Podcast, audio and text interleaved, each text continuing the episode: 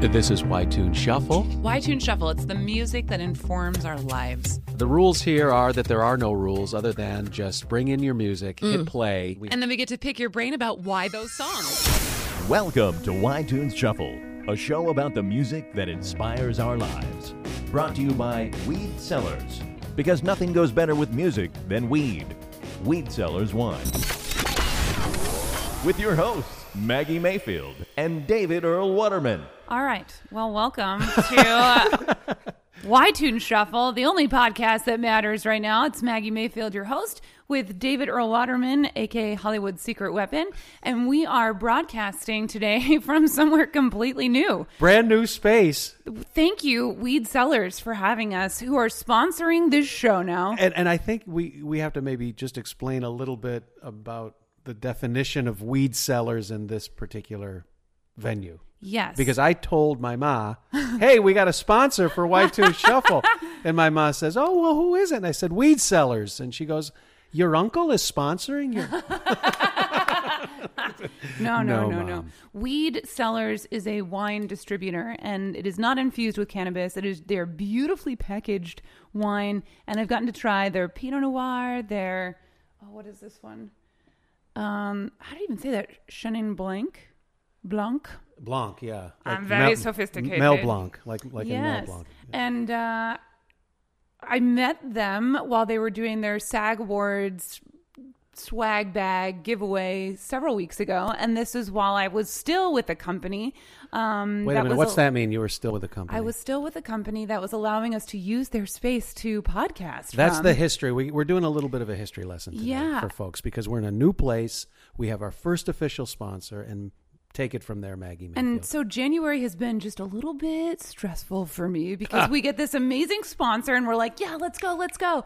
We redesign like the intro, we're excited, right? And then two days later, um, I get let go f- because this company went through just they met they laid off like twenty five hundred people across the country, right? Just which is really an sad. industry standard. Everybody gets Yeah. fired every six months or six years or something like that. It's like getting fired. Is part I of lasted it. about three years, so Which is great. It's really great. yeah. So that Almost was four, actually four years. And I had I, I- and I had no idea the level of stress Maggie was under because every time I speak with you, you're calm, cool, collected. Oh my God, you you're have the the, new sweetest. equip. We have this great new equipment that Maggie put together. She engineers the show. She often books the show. She creates most of the content for the show. She edits the show, and always sound sound. You always sound like calm, cool, and collected. Oh my God, that And then is I'll so see a reassuring to Facebook post, hear. which is Yeah. like, "Hi everybody, I really just need to let you know."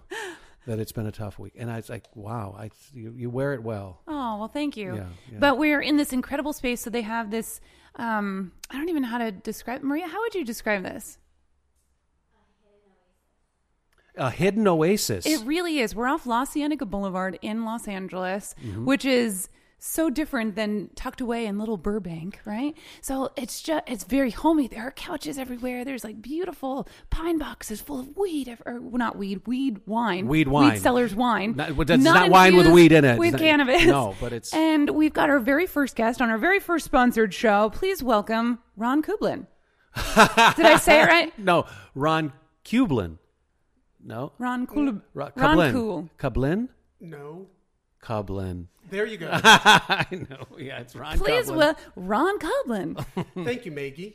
I deserve it. I It's, deserve it's a it. com- it's a common mistake. The way that I remember it is I remember it's like Dublin, but with a K.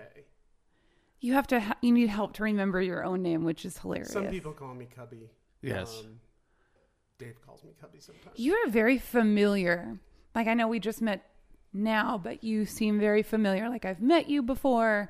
There, I don't know. There's just something very familiar about you. Do you hear that a lot? Um, yeah, usually from people that I that I've met, but also I think bald guy goatee. Uh-huh. Um, I've I've been in LA for like uh, I don't know Fifteen years. like 15 years and i used to be part of a group of people that is anonymous so i can't say what the group is The anonymous group. the anonymous group Right. Would there be twelve clues that would go into a question about this anonymous? it rhymes it rhymes with calcoholics Ah, Bubolic. yeah. so so i bump into a lot of people that are like, I know you from somewhere, and that's often where, or, you know, Yeah, and for added context, uh, Ron was i- invited on the show uh, largely due to the fact that Ron and I have a, a professional uh, and and friendly history combination. We met on a job. Tell me a little bit. Um, uh, well, it was an international consulting gig. I mean, it's probably the best way to describe the the, the job. And Isn't what- it so weird to say that about us? Like we met as international consultants. yeah, we were really big deals, Oh, yeah. and and, Yeah. and would would would. What do you mean were? You still are. Well, yeah, our, our- it's just that our, our, our deal points are a lot lower than they were then. uh, but yeah, um, Ron and I were helping with educational programs internationally, and I think I've spoken about this on the show from time to time. And and Ron at the time was the company sort of m- most experienced, most creative, and we gelled. stop. No, we did gel because you and, and what I loved. I was coming out of show business. I had just had a nice showbiz run, and I'm thinking, how am I going to transition into classroom and assembly work? And I think it was Ron and I's first classroom assembly where we were doing health and wellness presentations for high school students. Were was it you or me that thought let's do a a, a, a- a skit? For I this? remember that we did a skit, but I don't. I'm sure it seemed to happen kind of organically. it was an organic thing that was so easy to do is all of a sudden I had a sketch comedy partner. Oh, and so we wow. would travel to Asia, we would travel to Europe, we would go, you know, throughout the United States. Mm-hmm. And before we would give what can be sometimes really staid, maybe in many cases boring health classes for kids, we were able to turn it into a show and Oh, do yeah. interactive stuff and improvisations and role plays. And I felt like I, I it was so great because I felt like I, this is just another acting job. Mm-hmm. It, wa- and, It and- really was. And and so for the a decade we did that, and and now I know Ron is a television producer. I was gonna say, what have you been up to since then? Um, I did a lot of well. What, Dave actually was the person who brought me out to LA. You've been the conduit for a lot of people, I think, from the East Coast to here. Mm-hmm. And uh, You didn't warn them. he was my first roommate. Oh, okay, yeah. You were a lot of people's first roommate. well, well, they were actually my first roommate, and I think all of them share the same story that living with me is like a combination of living with uh, Felix Unger Yes. and your grandmother. There's, there's that's that's a whole show. There's a- Oh. you can dedicate a whole show. I insist that you invite several people that have been roommates with Dave. We'll all have really Same great story. Stories. Same Yeah. story. Same story. Yes, Okay. same story. I get I get great. mad at them and drive them out. That's hilarious. So um, you have like a hidden temper I didn't know about. Oh, gee, oh god. oh god. True. so I so I uh, have done like production work, but just as a as a PA and an extra, and I came out here to be a writer, and I never really I'm kind of lazy. I didn't really write much, you know. So, uh, but I thought I was lazy. But what I was actually doing was gathering Yeah. information. So uh, I love the way you put that. Gathering. I didn't think of it like that until I just kind of changed my perspective because I don't feel like, oh, I wish I'd started doing this sooner. I'm uh, pitching a reality show at this point. Great. And uh, Dave was in my sizzle reel, which we just shot. Which was amazing. Talk about that. Explain just in a nutshell how someone who comes out here with absolutely no experience gathers information and then puts on a production that, of all of them that I've been involved in, and it's been a number, as professional, exciting, and cool, and and but there's some some other things going on at the Okay, same yeah. time. Well, over the years that I've been here, even though I was thinking that I wasn't really working, I was gathering forces, uh, actors, uh, directors, writers, producers. I would musicians, artists. I would come across people, and I would think, if I ever do anything, I really want this person involved with it. Yeah. Um, and I came up with a pitch for a reality show. I have a friend who's a reality sh- show producer back east, and I'm always pitching him ideas, and he's always shooting them down. And this one did really well. Um, and it's a poker reality show, um, and basically a bunch of poker players all live in a house, and they're competing. There'll be there can be only one. Oh, of course. And it's all typical reality show fare that we're going to choose people that n- normally would not mix. There are going to be people that necessarily would not get along. The angry guy, the shy guy, the flamboyant one. Yeah, the- those guys are yeah. all roommates. Yeah. That's, that's, exactly, that's exactly right. And they're poker novices. They don't know how to play poker. Oh, gosh. And the idea was that they would be trained by a pro. And um, That's cool. There's the draw. Yeah. that's, and people, it's not a poker show like it's not about poker. You're not going to be watching people playing poker. It's really about the personalities and the and the ups and the downs and the heartbreak and the glory and all of that. What's the win? Uh, the win is a seat at the World Series of Poker main event where you have a chance at $10 million. And for those that aren't familiar with the World Series of Poker, it's a World Series championship competition. As you had said, Ron, uh, during pre production and production, reminding us uh, on set, it's like this is likely the only actual viable way pretty much any person could compete at the maximum professional level and make, and maybe the easiest way to make $10 million. Yeah, uh, you, Joe, Joe, Joe Average, who I know personally, Joe Average. uh, can't become, can't play in uh, a championship sports event. Uh, anyone that you know of reasonable intelligence, and I assume most people you know are of reasonable intelligence. um, Dave and I could both get in Mensa, but we'd be the dumbest guys in Mensa. Yeah, we'd, we'd be in the hallway. Yeah, we would definitely be the we just make the cut. Um, but someone with reasonable intelligence and get a little bit of training actually can compete with ha, can spend the money, sit in the chair, and compete with world class pros. Now, I'm not saying they have a good chance at Right. winning against them, but every year there are amateurs that cash in the World Series of Poker, meaning they make thousands and thousands of dollars doing better than people thought they would do. And and as a poker player myself, uh, average, I would say, m- you know, typical um, to even say I had a seat at the World Series of Poker. Yeah. you know, is akin to well, I was on the bench in the Super Bowl It costs ten thousand dollars if you want to to, buy get a in. seat. Yeah, you can Ah. buy a seat. Yeah. Oh, That kind of weeds out a lot of the riffraff. that's cool. Though. That seems attainable, though. You know what I mean? Like that is, it's a lot of money, but it's like, oh, if I just Uber for 12 months, I could make that kind of money to play. If I if I cared that much, you know what I mean. Like it's attainable. Like that is a goal. That's something that you can. Att- it's not like if I want to play at the Super Bowl, then I have to pl- then I have to practice and do all these things and try and run and like be this impossible thing. which very few people have the ability to do. But Mm-hmm. again, all poker, all professional poker really takes is patience, discipline, the ability to let your intellect override your emotion, and everything else can be taught. Well, I can't do any of that thing. So It's not easy. I can come up with ten grand Yeah, well, somehow. Yeah, well, you ask a poker player, like, "Hey, uh, do you believe in yourself?" I sure do. Uh, do you believe in yourself enough to invest ten grand Yeah. into a ten million dollar guaranteed World Series of Poker event? well, ask me, ask me who our star is. I was about to. Yeah. You can reveal that. I can reveal that. So uh, after I'd written a treatment, and it took about a year to develop the treatment and get it really perfect because I'd only work on it now and then. I'm going to be honest, but in between, the wheels are turning. That's how- course. that's how art works. So then it was. That's uh, right, Ron. and as I was writing it, you know, uh, people that write uh, often will use a, an actor as a placeholder because it makes it easier to see in your head. Yeah. So I had the greatest of all time uh, as my placeholder. And that was my first choice and the first person I asked. And he said yes. And his name is Phil Hellmuth.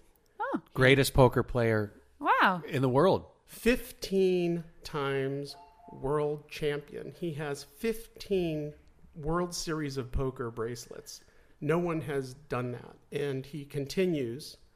Uh, he continues to play at the highest level. Wow.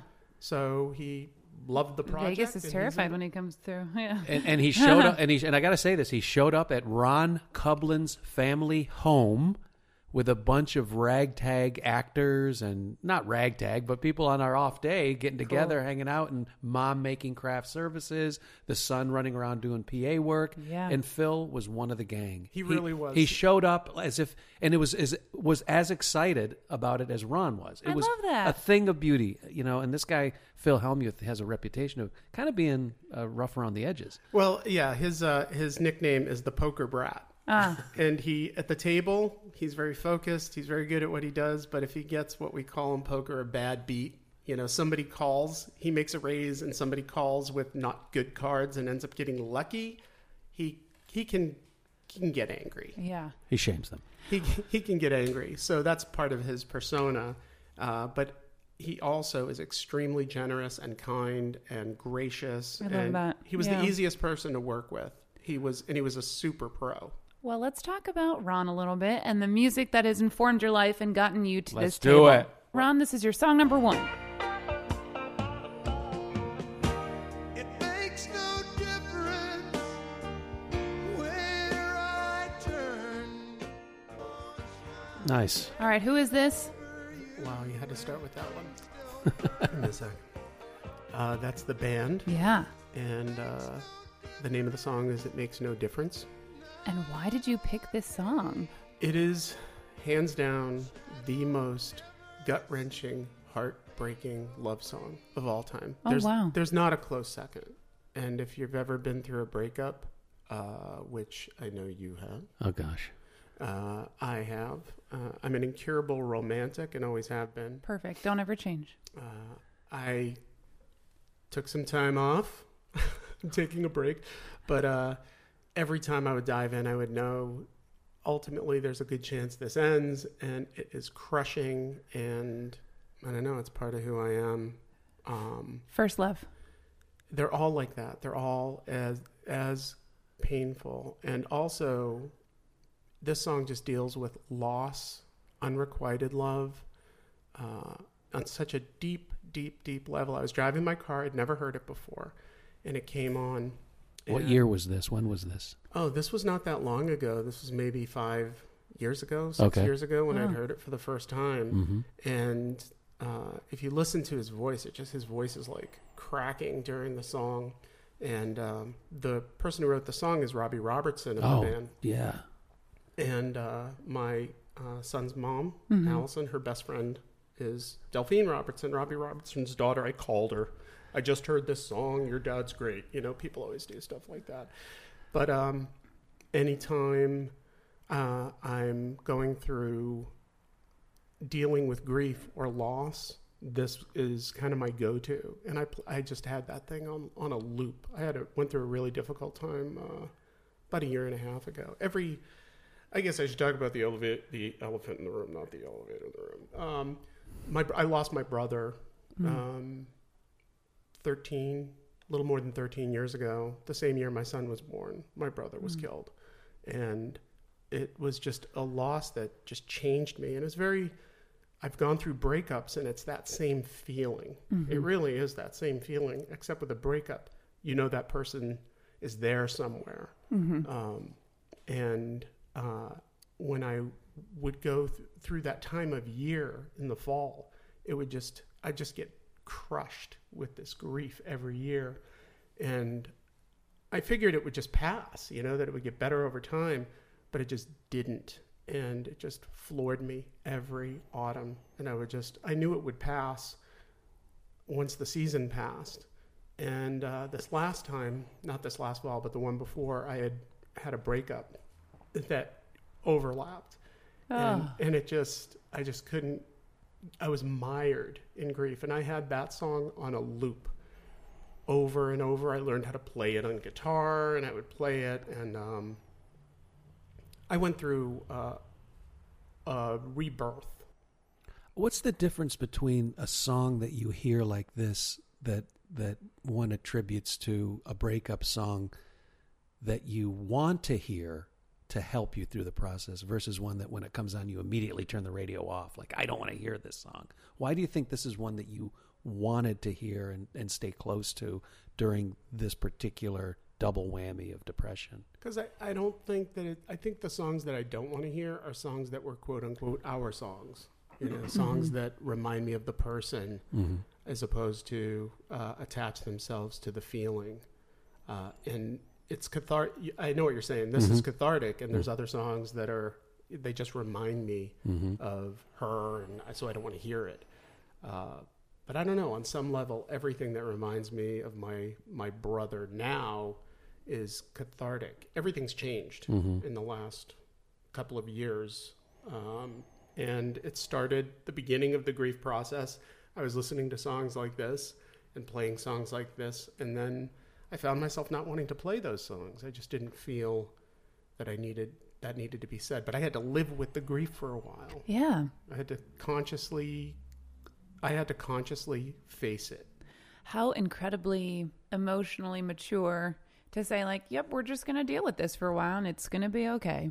Yeah. I used to look at it like something that happened, like a wave that just came and I would hide from it, I guess. Yeah. And then it was like, oh no, this wave's coming. I could I need to ride this wave and explore this wave and go deeper into it. And I didn't make any of this stuff up. You know, I, I learned it from other people and I was just ready and I had to I had to wait until that time when I was ready. So I, I hope more and more counselors and psychiatrists and you know whomever are, are incorporating maybe this type of stuff with folks that are coming in for treatment, whatever it is, and just say you know let's talk about music and let's see if that can't somehow you know fill fill a void or you know patch up a wound for a little while like this one did for you. I wonder if that's happening. Maybe it should be. Mm-hmm.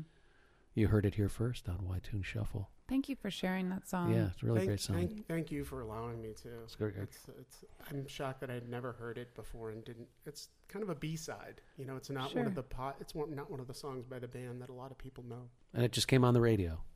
Yeah. All right, here's song number two.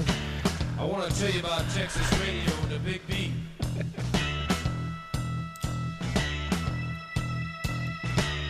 Comes out of the Virginia swamps, cool and slow with plenty of precision.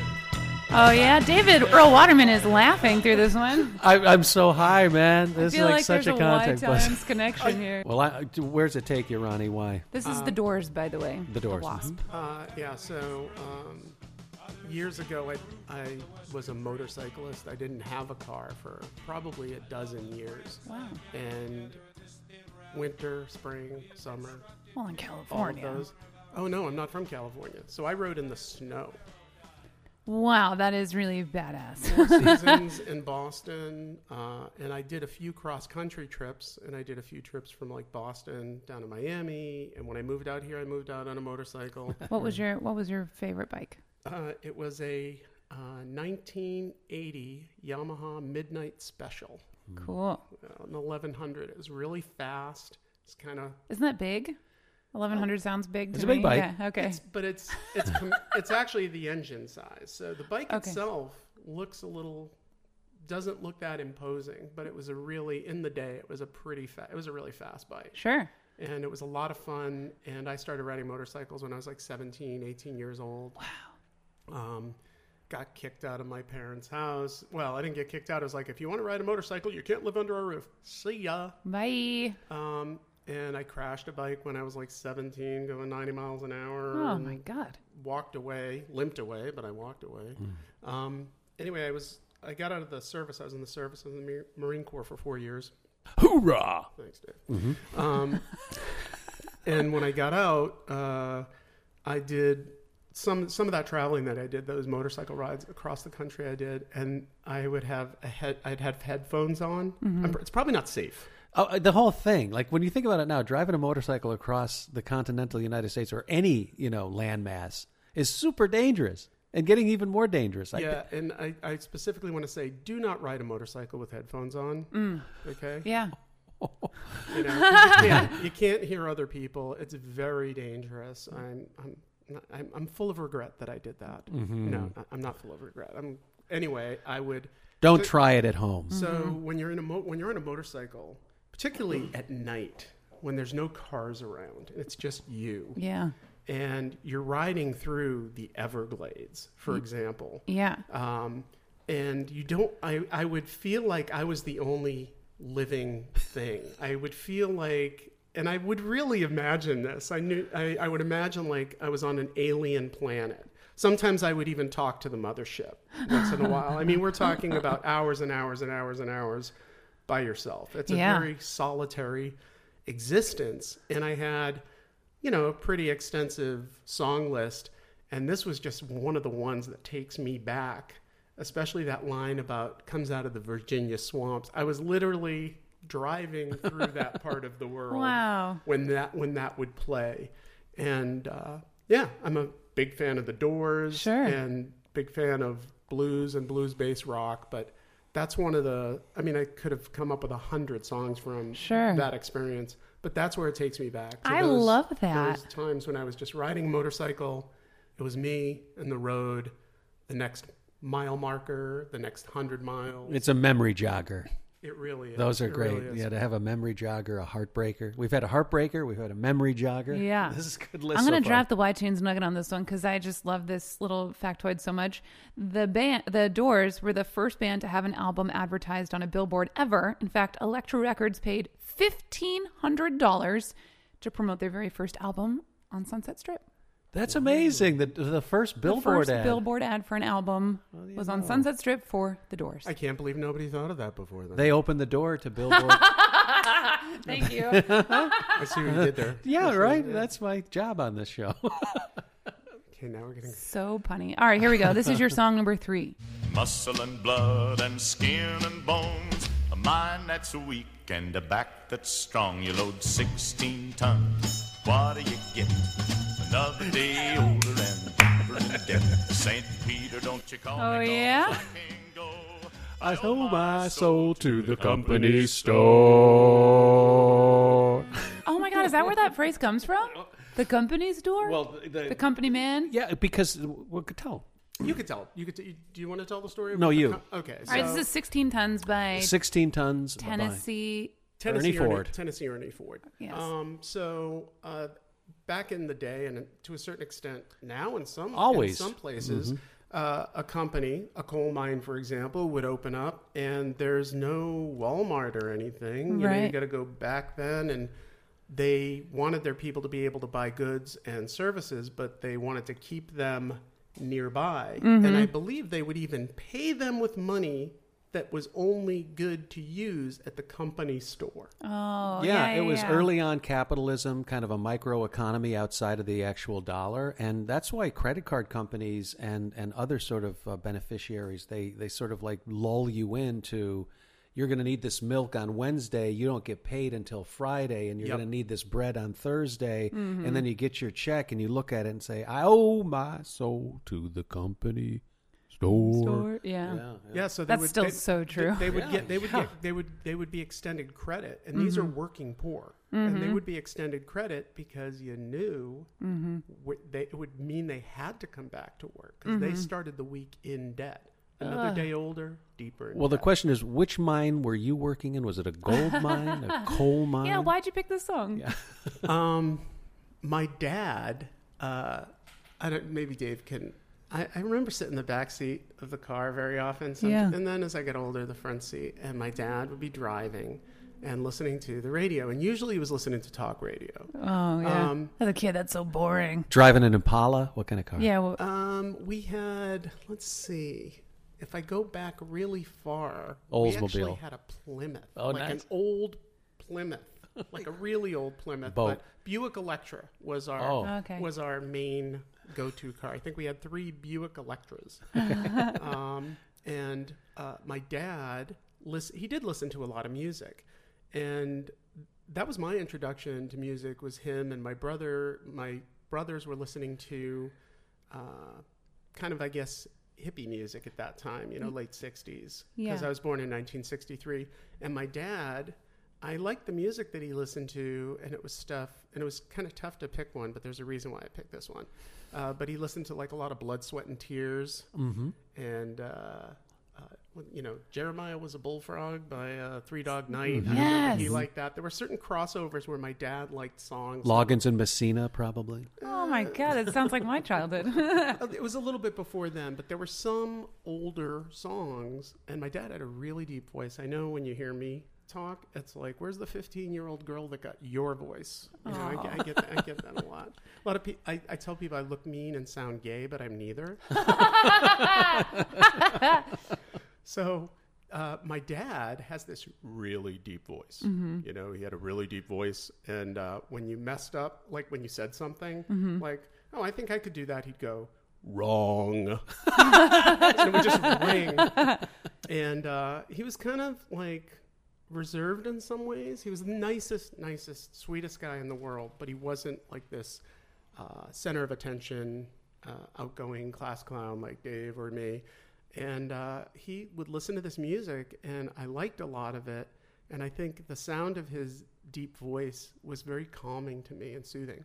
And when my son was born, uh, we he never was in a stroller or a crib or anything like that. We would always wear him.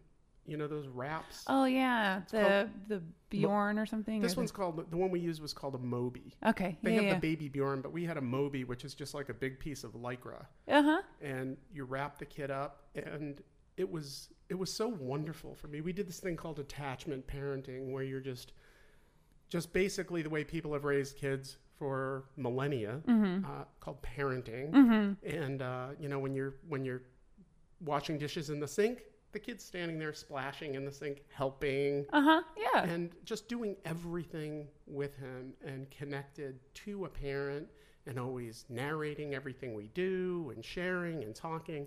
And when he would um, be crying or upset, the easiest way to calm him would be to hold him.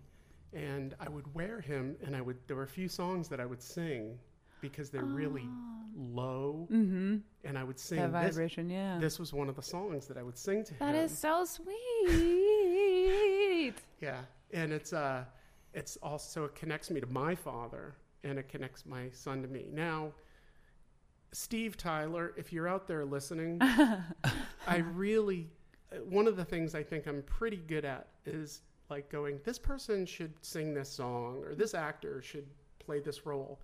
Speed this up a little, and imagine.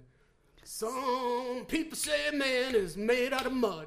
Poor man made out of muscle and blood. Muscle and blood and skin and bone. Mind that's weak. Back that's strong. Low 16. t- You can pick Get Steven Wow, Tyler's people yeah. on the line right now. That was awesome. I always wanted to have him do it because he's a blues guy and he sings a lot of like bubblegum songs and stuff, but deep down, he's a. This is that's a great idea. Yeah, I love great that. song. So Great song. somebody, somebody contact S. Tyler. My uh, my lullaby it song. So I have two nieces. They're now seven and five. But when the youngest one was just born, um, I had just moved out. She was very like maybe a year old. So I just moved out to California, and I was living with my sister and uh, her husband, and obviously the girls. And so. Um, it was such a joy to like put them to bed or calm, you know what I mean? Like, there's no stress for me. I get to be Auntie Maggie. It was so great. And so, my lullaby, even now, is still Taylor Swift. I can't help it. but I'll just like slow it down. little. Um, nice to meet you where you been. I could show you incredible things magic, madness, heaven, sin. Saw you there and I thought, oh my god, look at that face. Yeah. And she's already asleep. by I the way. know. She's like, it's like, but when you hear the song, it's like super upbeat and poppy and like, I don't know. That's not, I just love Taylor Swift. and I That's a, was like, that's a "You're gonna Mm-hmm. great know." segment to look at. Like you know who who do it different or who do it better or who should do it segment. you Yeah, know, that's and fun. How to change it. I also think Boogie Woogie Bugle Boy is another one that's, that, that, that Aerosmith should do. Interesting. Mm-hmm. Yeah. He was a famous drum player. down Hope they're Chicago. listening. Hope they're listening. I would love to hear that song remade and redone. It deserves another life. All right, here we go. This is your song number four.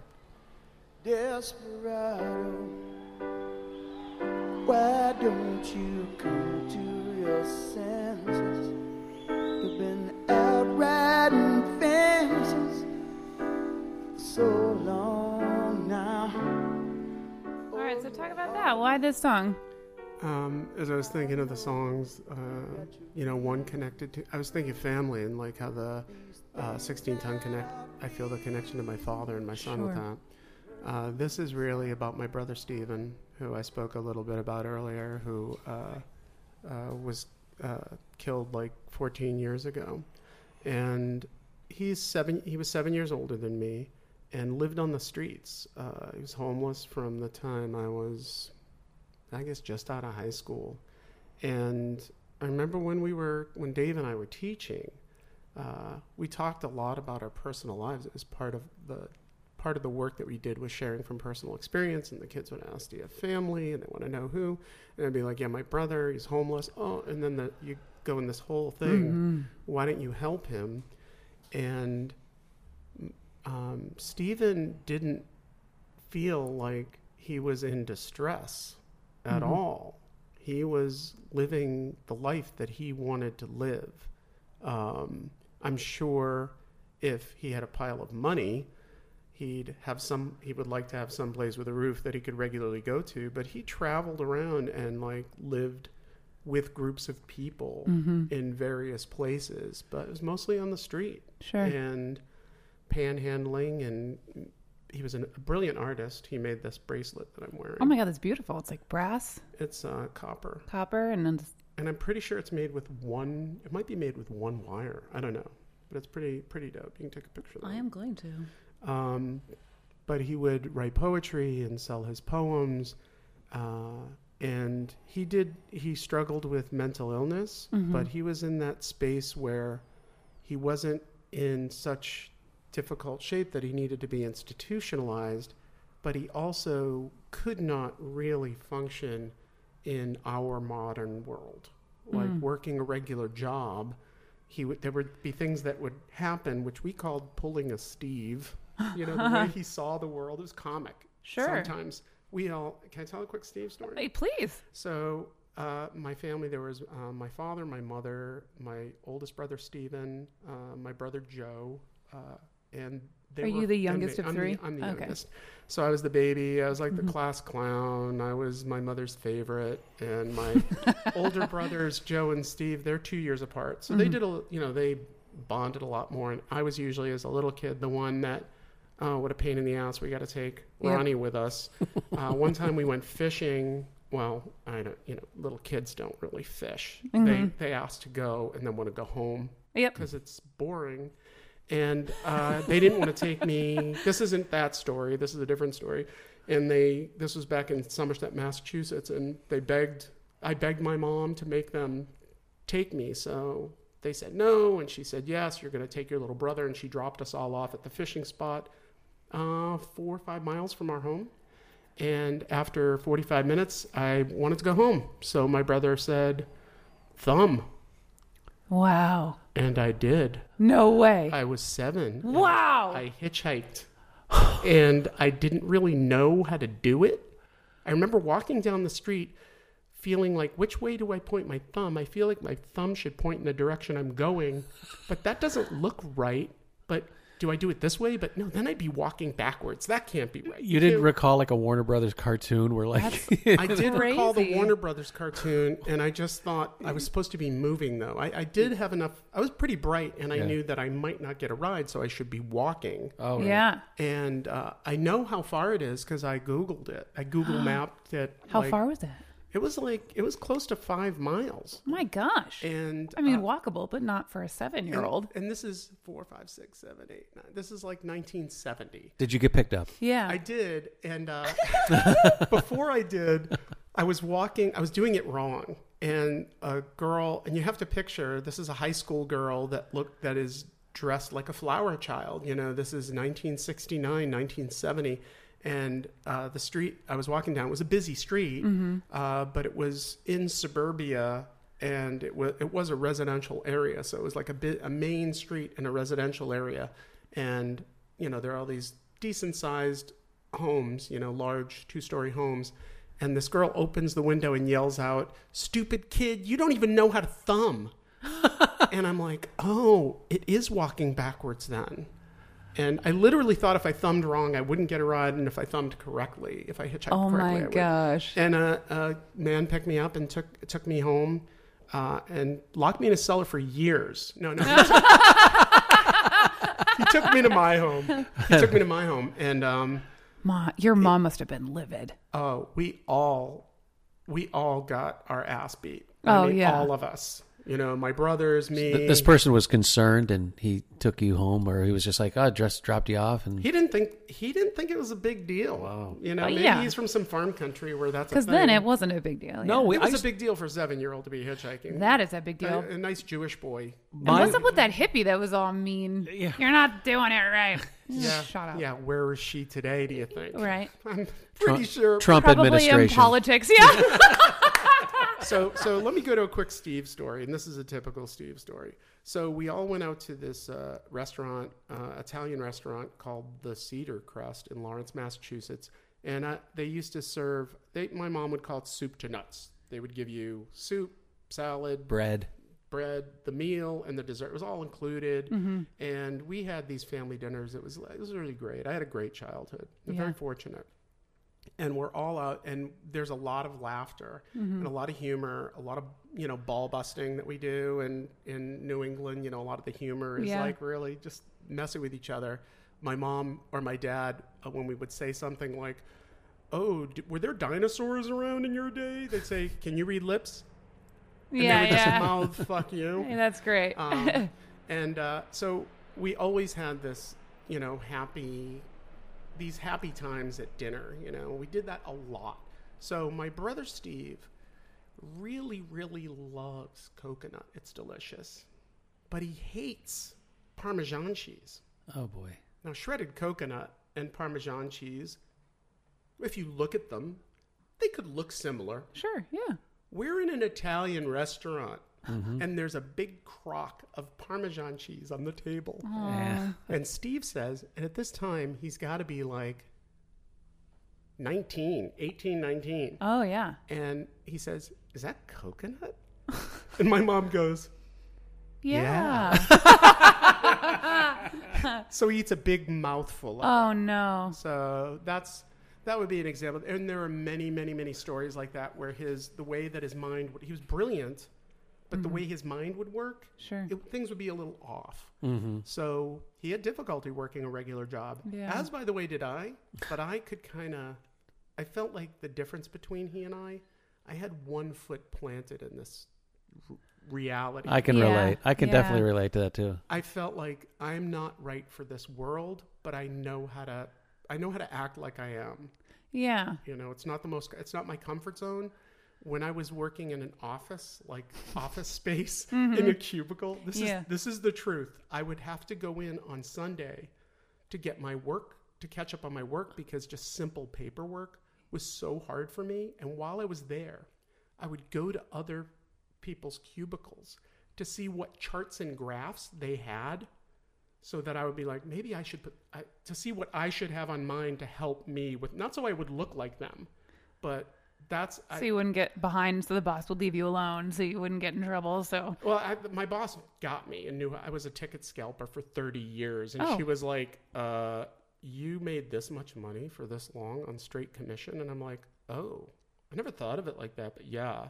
So she didn't hire me because I was an office guy. yeah, yeah, Um, But anyway, so I don't know how we got on that tangent, but that was uh, that was that's like a great Steve story. a Steve- Desperado, Desperado. the Eagles, yeah, So um, he was so loving and so kind. And on my birthday every year, I would get a hand drawn card Wow. with a poem, no matter where he was in the world. I love that. He would visit second cousins and third cousins. He knew every family member by name. Hmm. And I didn't know these people. And he'd be traveling all over the country and Mm-hmm. just show up at somebody's house in Connecticut or just show up at somebody's house in Texas Mm. or, you know, relatives that I didn't even know we had.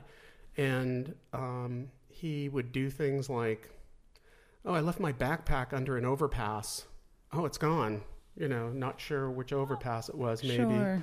Um, and he had dreadlocks, but like not the cute kind. Like just it looked kind of like matted hair. He looked like a homeless guy in a lot of ways. And uh, some, sometimes he'd show up at every family event, and he's just this big-hearted person. But my mother, my parents would be also embarrassed and worried for him because of the way that he lived yeah, and um, they would set up accounts at grocery stores so that he could just go in and get food when he was in a specific area. And I just thought of him a lot the way that he was living, you know, when I would be going in and when it was cold and I was going in my bed and putting the covers on, I'm like, where is he? And I know that he just couldn't snap his fingers and change it. Um, it's not like some choice that he made, but I just, that song r- just reminded me of him. And um, when I got, you know, when I got the call that he had died, it wasn't a surprise. How he died was a surprise. He was murdered. oh my gosh, Um, but you kind of expect that call. Like, it's terrible to say. And the kids would say, Well, why don't you help him? And it's like, he doesn't want help. Yeah. You know, the help that he wants, he gets. And he lived life and he loved life and he brought a lot of joy to a lot of people. Um, but there was this, you know, just sadness associated with you want to help somebody and you can't. And Mm-hmm. when you think of, when I think, when I have contact with homeless people today, um, I'm usually, I catch myself being apathetic, you know, because it's just such an overwhelming problem Yeah. and what can I do? Yeah. And then I think this is this is my brother. You know, this is the life my brother led. And that song just it always re- it always reminded me of Steve. So no matter where I was in the world, I always I'd hear that song and it would just connect me to him. Look, I'm connecting to all my different family members. That's a Love that. Y-Tunes Yeah, Shuffle it's connection. beautiful. That's what this is all about. This is it. This is the show. All right. Well, Ron, I hate to do this, but this is your last song, Hmm. song number five. Now here you go again. You say you want your freedom. Well, who It's definitely a favorite on iTunes Shuffle. Mm-hmm. Fleetwood Mac. Yeah, thank, Streams. Thank you for that. There's a couple things about this song. Yes. So, uh, when rumors came out, it was just it. It was a, it was just a great all around album in, Uh, in general. yeah. one of the best one of the best albums, and I was I was in that Wonder Years age. You know, I was in high school, and it was that coming of age. And I w- remember being at my best friend's house. My best friend was Brent Ballard, and uh, he lived. We lived in this cul-de-sac neighborhood in Andover, Massachusetts. Um, very sheltered life. Every house was on an acre. Um, and you know, we played kickball in the street, and all the kids were around the same age because we all moved in when the place was built. It was really, really a great place to grow up.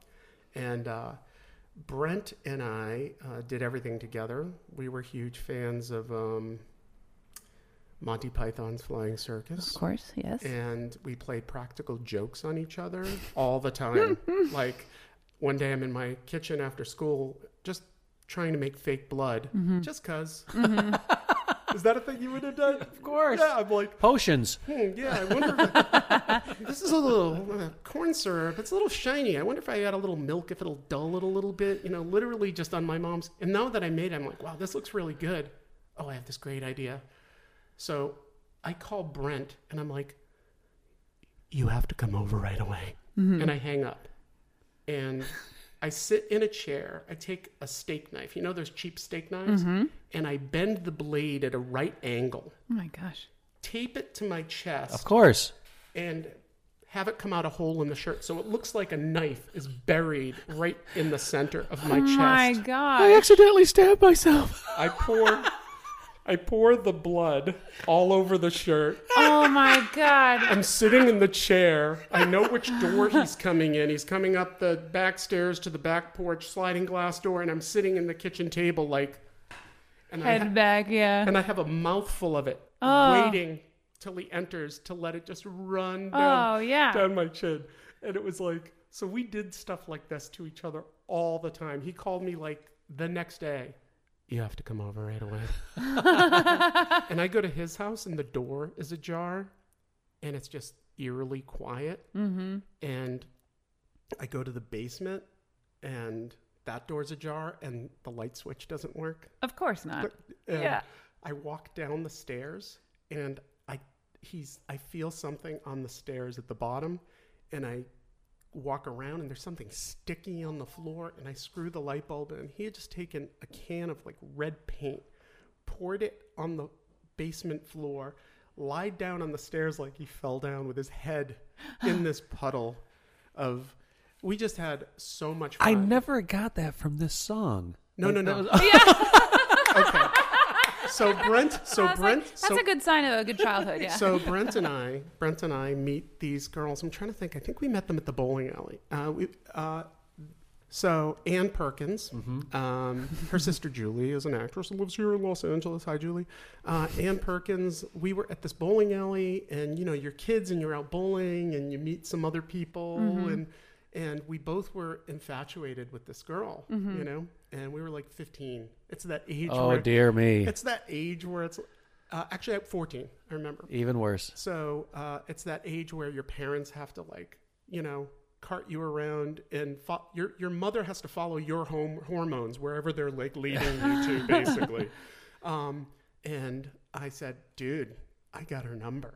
Like I, it was this competition. He Oh, goes, yeah. yeah. So did I, and I was like, uh, and she chose him. She made a date. I thought we were like, ha- oh no, I got the jump on him, and because he got sick and he was home with a cold, and she came over. Her mom dropped her off, and I'm like, let's go visit Brent. Oops. Why? Like I'm gonna rub it in. I was being a dick. wow. It was literally just to be a dick. And As he's sick in bed, and she's like, "Oh, I feel so bad for you." I'm, I'm, I'm getting a little mixed up how things went. I think she met me at his house. That was it. Hey, why don't you meet me at Brent's house? That was it. And she gets dropped off with a friend. Oh, And You're- she goes up to Brent's room and is like making out with Brent and leaves me with her friend who I just met and do not know. And she's like a year younger, which is a huge deal. Oh, in high school, yeah. Yeah. And her name, I, don't- I, I don't want to put her on blast, but her name's Susie. Mm-hmm. It, really her name. That's her real name. Mm-hmm. Mm-hmm. And she put this album on. this was so awkward. The friend. the friend does. You're in the you're in Brent's house. I'm in Brent's house. Downstairs. He's upstairs. he, no, he's upstairs making out with the, The girl that with you- my date yeah. and I'm with Susie, who, who by the way, she's really, really cute, and she smells like baby shampoo. Yeah. And um, God, I was such a jerk. I was so like I I thought it was funny to like. It would be snowing, and there'd be the snowbanks, and I would push her in the snow, and thought that was hilarious. I I have apologized. Uh-huh. And, and changed. I'm not that person anymore. Don't please do not cancel me. Cancel culture No, no, no, no. anyway, uh, so so she, so she she I'm looking from her point of view now. I'm this older guy. Yeah. So she was uh, very impressed with me. I was still kind of like licking my wounds because I really liked Anne, and Susie puts this album on Sure. and starts dancing. And I wasn't at this point in my life. I wasn't really like music wasn't flowing through me, Mm-hmm. and dancing. I Was bet very Uh, now it started uncom- flowing through you. no, no, Oh, no. no, no, no, At the time, He's I a was- romantic, remember? Like you don't it's not just one no, you no. know what I- I mean? she was miles ahead of me. She was miles ahead of me. Um, and I was just kind of like, this is weird. Girls and, usually are. And she's like, t- you know, she's too young, and I'm no. She didn't. She wasn't able to f- flip the switch at that point. Okay. We ended up double dating. As you know, we ended up all going out together in groups, and Susie was my girlfriend for a short period of time, and um, and Anne is now happily married Yeah. to uh, Mark Contini from uh, uh, my high school also. So Good old Well, An- good for Andover them. High School. um, yeah, one time uh, Anne called me and she had like a bunch of sisters. They're all girls, the Perkins girls. And, Her sisters are all girls. yeah, all her sisters, are women, every one of them. And she called. David is so proud of when, that. you, were- when you were teenagers, did you guys talk on the phone for hours? yeah, duh. Like fall asleep hours, on like the phone. Hours, I Yeah. fell asleep. We used to sing the the in the jungle and we would do that in like a round on the phone, all the yeah. Oh wow, that's much. I, we were just like, so what are you thinking? what are you doing right now? So Anne and I were friend, you know, we were friends, and this was, I think, her and Brent had broken up, but she and I were still just like good friends. And she had the cool mom, also like the really cool mom, not like the buy beer for everybody cool mom, but the legit make sandwiches, make cookies. Everybody loves Miss Perkins. And after school, uh, would sometimes go there and hang out. So she so Ann and I are on the phone, and she, I go, "So what are you doing tonight?" She goes, "Oh, my parents are on vacation." This was another thing our parents would do.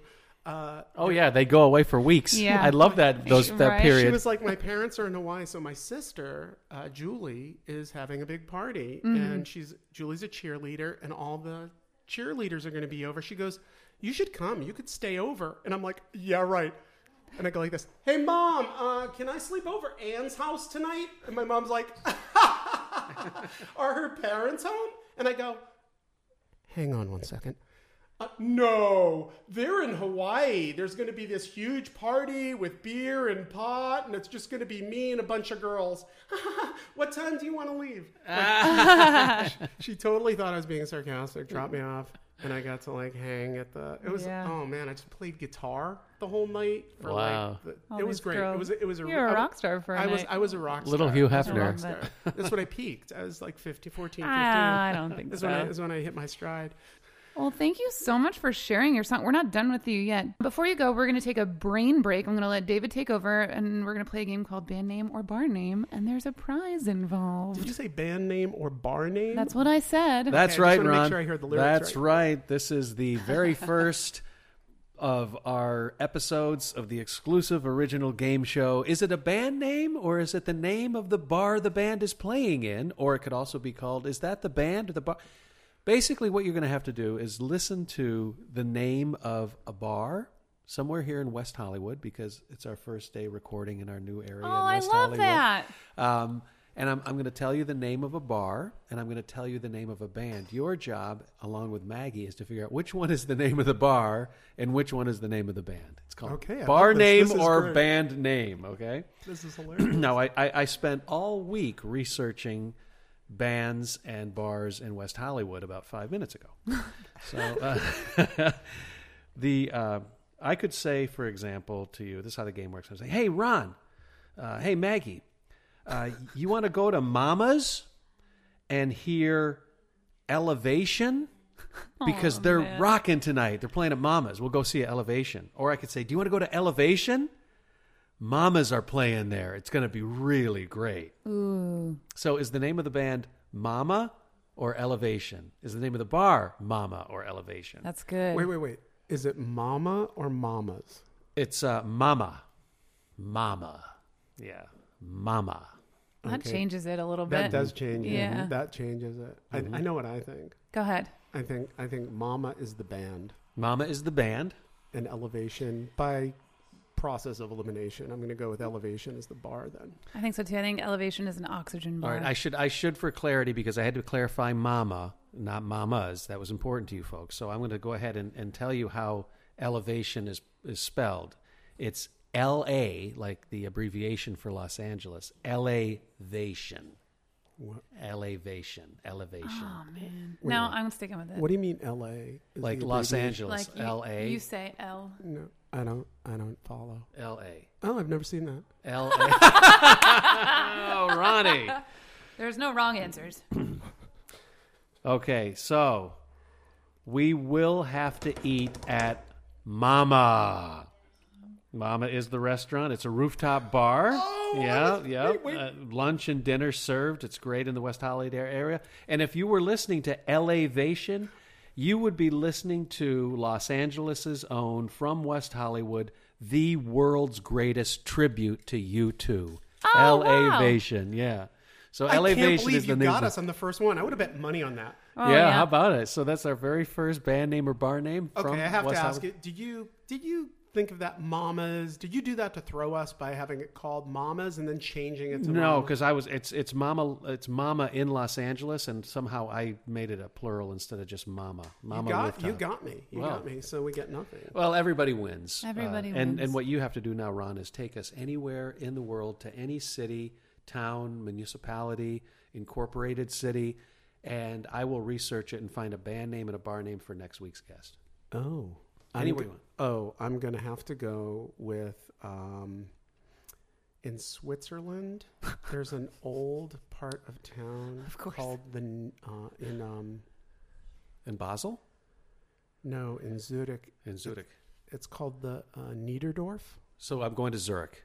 You have to go to Zurich. Zurich. Zurich, Zurich, yeah. Zurich, Switzerland. Band name or bar name? Uh, actually, be specific. In the Niederdorf, Niederdorf is In the, the area. N- There's a ton of bars. there. Nederdorf. Niederdorf. Nederdorf. Niederdorf. Well, he has to Okay. find a band too. A band and a- Nederdorf a, and bar Zurich. Nederdorf. Sometimes we have to go a few kilometers out of town to find yeah, a band. Zurich. but- we will. Zurich. All right, before we wrap up, thank you very hard. We'd love to hear the memory of your very first concert experience. I'm so glad you asked. It was one of my songs that didn't make the cut. Okay, tell us. Okay, so Brent Ballard, who was a huge music fan and would try to force feed me. Your best friend. Yeah, Brent. Yeah. He would listen to this, put these headphones on, listen to this, experience what I'm experiencing. Yes. And it just didn't click. Music didn't click. He listened to Rush, he listened to Yes. Wow. He loved the artwork. And his father was also a n- music file. What's the word? Audiophile. He was an audiophile. he love had a- that. The Bang & Olufsen turntable, and he would literally conduct in the living room. Cool. Yeah. And he had this amazing sound system, and Brent Hmm. acquired that year. And I just wasn't at that age where I even wanted to go to a concert. All Hmm. my friends wanted to, and I wanted to want to, but I didn't really care. But it was an amazing experience. So I went to see Yes Ooh. Nice. in the round in at Boston Garden. Wow. Oh, Man. So they had this revolving stage. Wow. And Brent's father, very conservative corporate lawyer. Um, so it's me, Brent, and his father. And I think there was one other kid with us. And we went in the Oldsmobile 98, the Oldsmobubble. And like I said, his father was very, you know, starched shirt kind of a guy. So I'd never been to a concert. I didn't know what to expect. And what happened before the music starts was blowing my mind. I'd never been in a room with that many people. There's beach balls getting bounced around and Nice. frisbees getting Yeah. thrown. And I was taking it all in, and people were smoking weed. What? Mm. No. No, At a concert? I know there's there's a wine called weed, so it's confusing to people, but it also is uh, um, a reference to marijuana. Yeah. Joint got passed down the row, and it was heading towards Brent's father. And I was like, "What's he gonna?" We were all looking like, "What's he gonna do?" This is this is you know Red Foreman, except Oh you know, it's yeah. that time that time in, in, in history. And he just takes the joint and he reached around us and passed it to the person on the other side of us. And I remember I told the story when I worked for FCD all the time. And I looked at Brent and I said, Your dad touched pot. Wow, man. That's funny. Do you remember the last show you went to? He's a ticket scalper. Uh, you know, I went, I, I did go to a lot of shows. Um, does it have to be the most recent? Because it'll, it'll, um, Was it embarrassing? no, I just, I might not be able to remember because Last show I went to was Cheryl Crow. It's been a oh, I do know the last show I went to. Um, Do tell. I went with Allison. It was my first time going to. Um, oh, am I really not going to know where I was? Hollywood Bowl. Hollywood Bowl. Okay. Yeah, I think it was Hollywood Bowl. Blondie. No, no, it's Greek. The Greek. It was the Greek, and it was yeah. Was it Blondie with um? Rod Stewart. No, no, no. It was uh. Oh, that's It was a Cindy gr- Lauper. It was a great show. Um, no, it was Blondie and Elvis Costello. Oh, It was a really, really great show. You know, Fun. they both they it was and, and I'd never seen either one of them. Oh no, I did see Elvis Costello. And Allison is the mother of your child. Allison is the mother of my child who it's so weird it's so weird. I live with them and her mother. We all live in like one big house. Happily Yeah. divorced. Very happily divorced. Like people I can't have a girlfriend. I tried That's and that's how my, my wife and I are married. we weren't even living together, but they couldn't get their mind around you are still married to her. I'm like, uh, Nah. sorry, I can't help that we get. al- Sorry, we don't like fuck you each other like all other. But- well, girls. th- that's Divorced that's what people, Mm-hmm. my wi- my wife's married twice. I'm married once before, and, and our marriage now is like we're we're like that divorced couple that gets along really well. Like there's just no static. There's no reason to argue. Plus we're older, so it's I think marriage and cohabitation is so much better saved for later. yeah, life. we we are a clan. wonderful, we are wonderful. clan. It's a beautiful situation. Ron, thank you so much for your time and your energy. Where can we find you if we want to keep up on this poker show and anything else that you're working on? I have my own Facebook account, my own Twitter account, but I don't.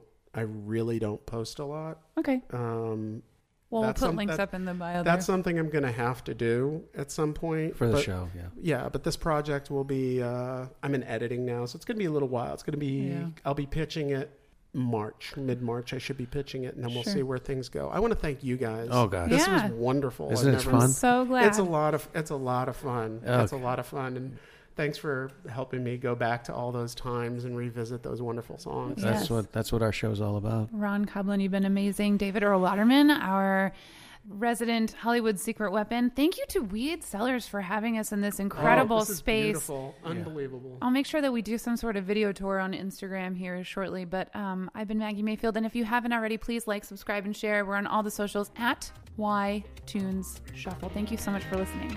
This episode of Wine Tunes Shuffle has been brought to you by Weed Sellers Wine.